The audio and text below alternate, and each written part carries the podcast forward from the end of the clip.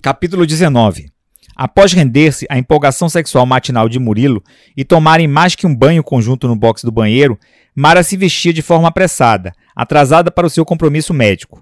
Seis meses após a cirurgia para a remoção do seu tumor, ela esperava naquele dia a confirmação de que estaria livre de qualquer intervenção adicional.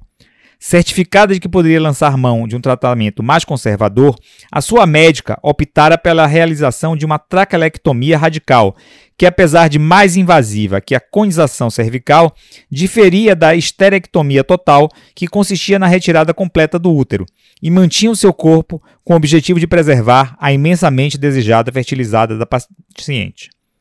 O casal voltara recentemente a conversar sobre a possibilidade de reiniciar o tratamento para engravidarem. Sempre falavam no plural.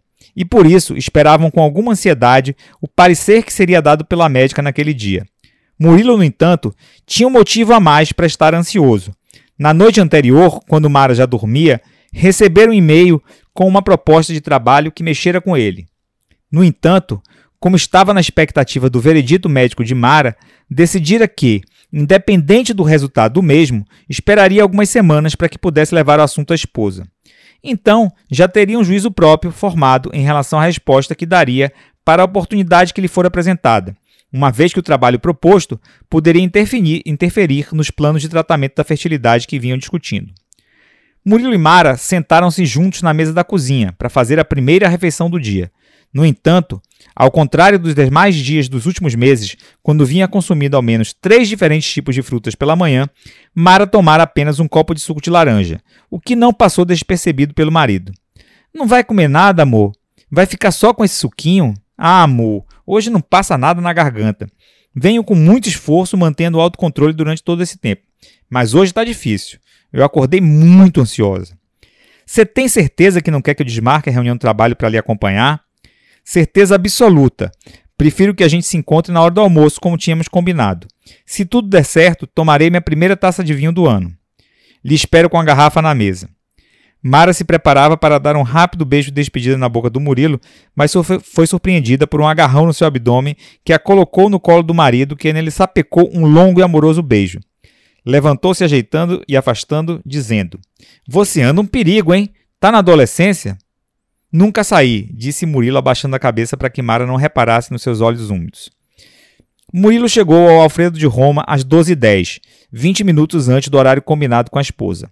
Apesar de não ter faltado a reunião de trabalho marcada, a sua participação fora absolutamente discreta. Os slides eram passados pelo seu chefe no PowerPoint e ele se sentia como uma galinha hipnotizada, olhando para os números e para as informações distraidamente, sem que esses adquirissem o menor sentido para si aceitar a recusa de Mara em relação à companhia na consulta médica, pensando que uma reunião de trabalho seria capaz de distraí-lo, desviando a sua atenção da notícia que aguardava com ansiedade igual ou superior à da sua mulher. Estava enganado. A manhã passara de forma arrastada e pouco produtiva.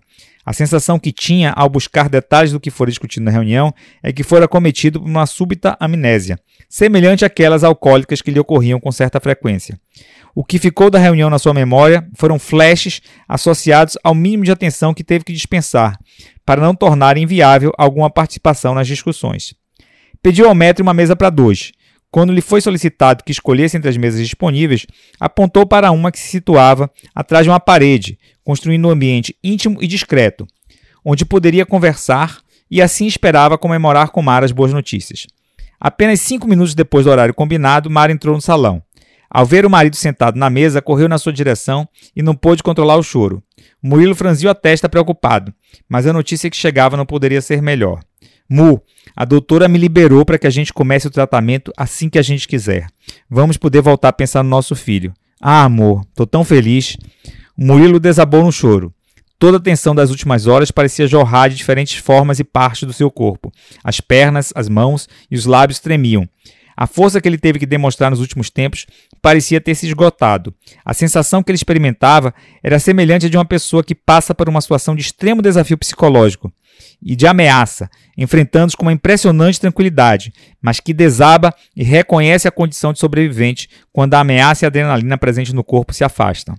Ele não conseguia sequer terminar as frases. Mara, isso que você está falando, isso, isso agora, não tem mais? Acabou? Acabou? Acabou? Mara enxugando os olhos com as costas nas mãos, abraçou forte Murilo e começou a rir de forma intercalada com o choro que não desaparecia. A sensação de alívio foi a que predominou naquele momento. A luta pela gravidez fora muito árdua nos últimos anos e muito traumática para o casal. No entanto, o que eles comemoravam naquele momento era simplesmente a possibilidade de estar de volta a essa luta. Em um átimo de tempo, Murilo teve a lucidez que os meses que viriam pela frente não prometiam ser fáceis, mas compreendendo que tudo deve ser visto de forma relativa, pensou em diversas vidas muito mais difíceis que a sua, que se sustentavam e que não deixavam de seguir em frente. Sem querer, deixou escapar. São fiapos. São fiapos de amor, de atenção e de esperança que nos mantêm vivos. Às vezes, temos que nos segurar nesses fiapos. Mara olhou com uma expressão de interrogação para o marido que balançou a cabeça, beijou a esposa e disse rindo: Você sabe, meu amor, eu não perco essa mania que tenho de pensar alto. A garrafa de vinho estava sobre a mesa, como prometido pela manhã.